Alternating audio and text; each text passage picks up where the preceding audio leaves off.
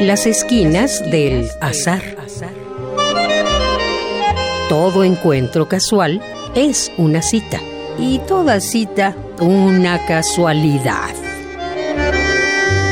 Diálogos con Oscar de la Borbolla. Y es por esto por lo que la ciencia no ha perdido ese aliento que comenzó a existir a partir de la propuesta de Tales de Mileto. Creo que ahí donde comenzó el conocimiento es ahí donde sigue escarbando y buscando. Muchas gracias.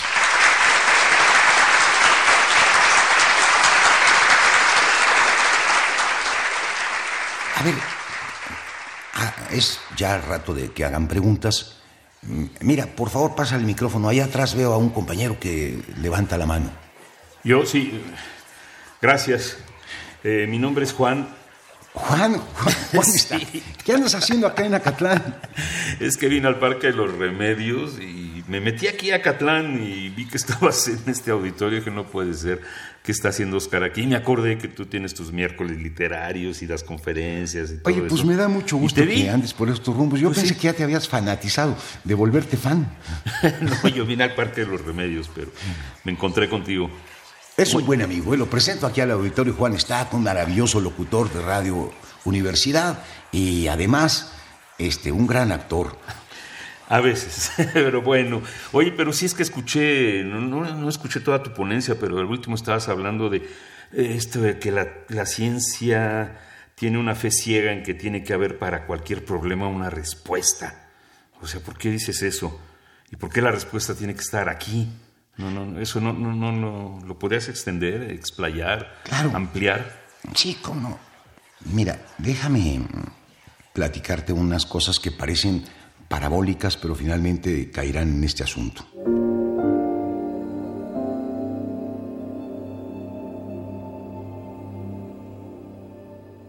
Hay una historia de la química que a mí me ha llamado mucho la atención porque explica más o menos cómo fueron dándose las distintas épocas de la humanidad.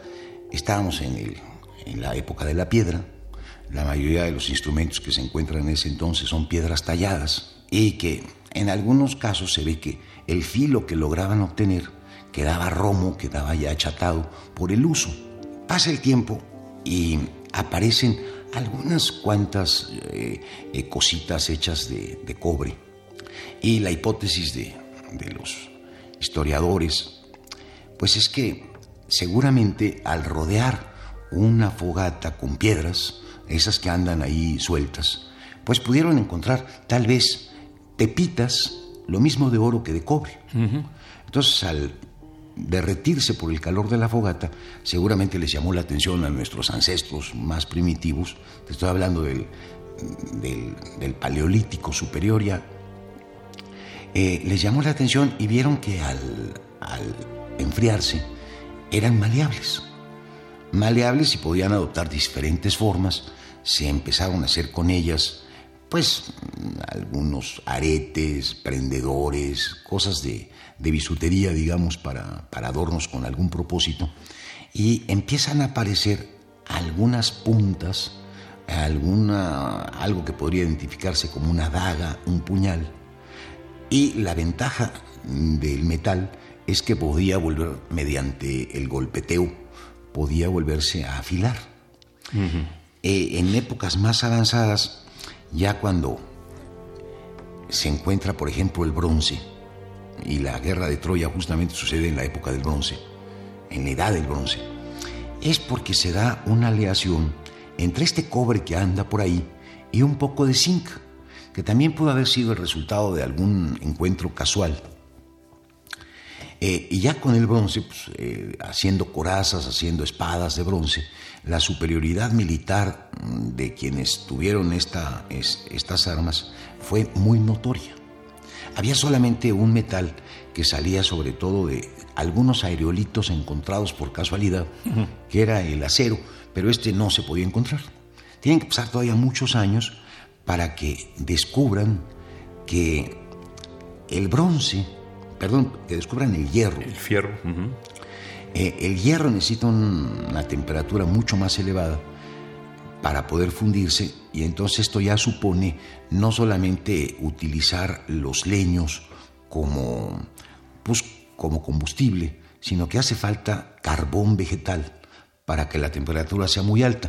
Pero este carbón no consigue el calor suficiente salvo que se encierre en una especie de horno, hoyo, al cual que hay, inyectarle, hay que inyectarle oxígeno con algún fuelle. Y entonces sí se consigue. Y descubren que el hierro es mucho más fuerte que, que el bronce.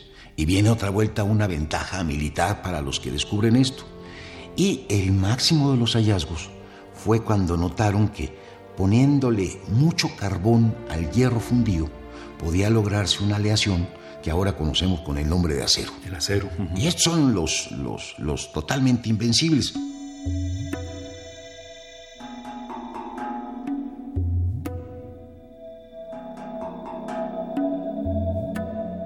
Lo curioso de esto es que seguramente desde antes de que pasara esto, los hombres se daban cuenta que caía un rayo y lo que era un árbol se convertía en cenizas.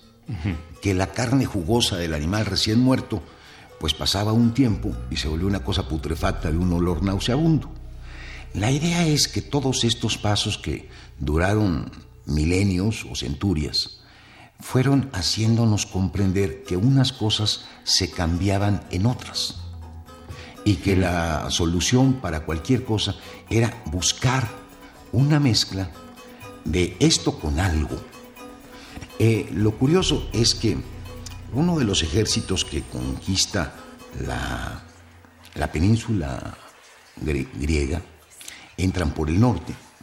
En el norte está Mileto, se asientan ahí los dóricos, se vuelven un emporio militar justamente porque tienen un tipo de metal muy resistente, muy duro. En ese mismo lugar nace Tales, justamente Tales de Mileto. Y es muy raro que de pronto, sin tener este antecedente, uno descubra que en la frase todo es agua, en el fondo lo que se está afirmando es que todo es uno. Y esto es el resultado de una larguísima evolución de carácter metalúrgico. Los herreros, los alquimistas aquí tenían mucho que ver, porque creían que unas cosas podían cambiarse en las otras dependiendo de la mezcla que se hiciera de ellas. Cuando Tales propone como el elemento básico de, toda la, de todo lo que existe el agua, no hace más que formular una hipótesis. Pero lo interesante no es la hipótesis, sino la, el pensamiento que está detrás, la idea de la unidad de lo real, que todo, por muy diverso que se nos pueda manifestar en el universo, en el fondo es uno.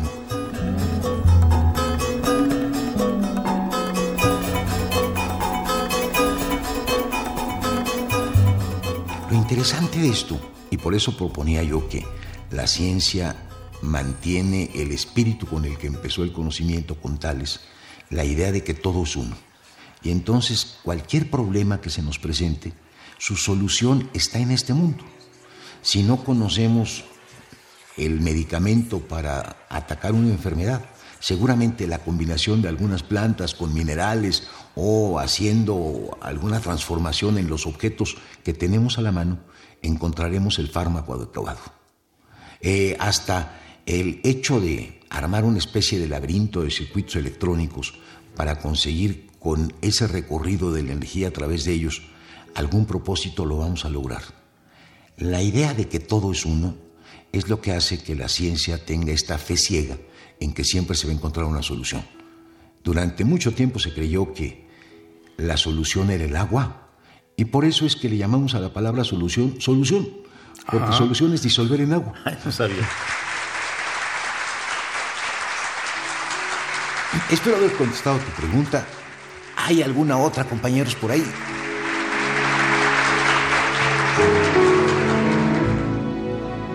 Radio UNAM, en colaboración con la Facultad de Estudios Superiores Acatlán, presentó Las esquinas del azar. Todo encuentro casual es una cita y toda cita una casualidad. Voces Oscar de la Borbolla y Juan Stack. Operación Francisco Mejía. Producción Rodrigo Aguilar. Radio UNAM, Experiencia Sonora.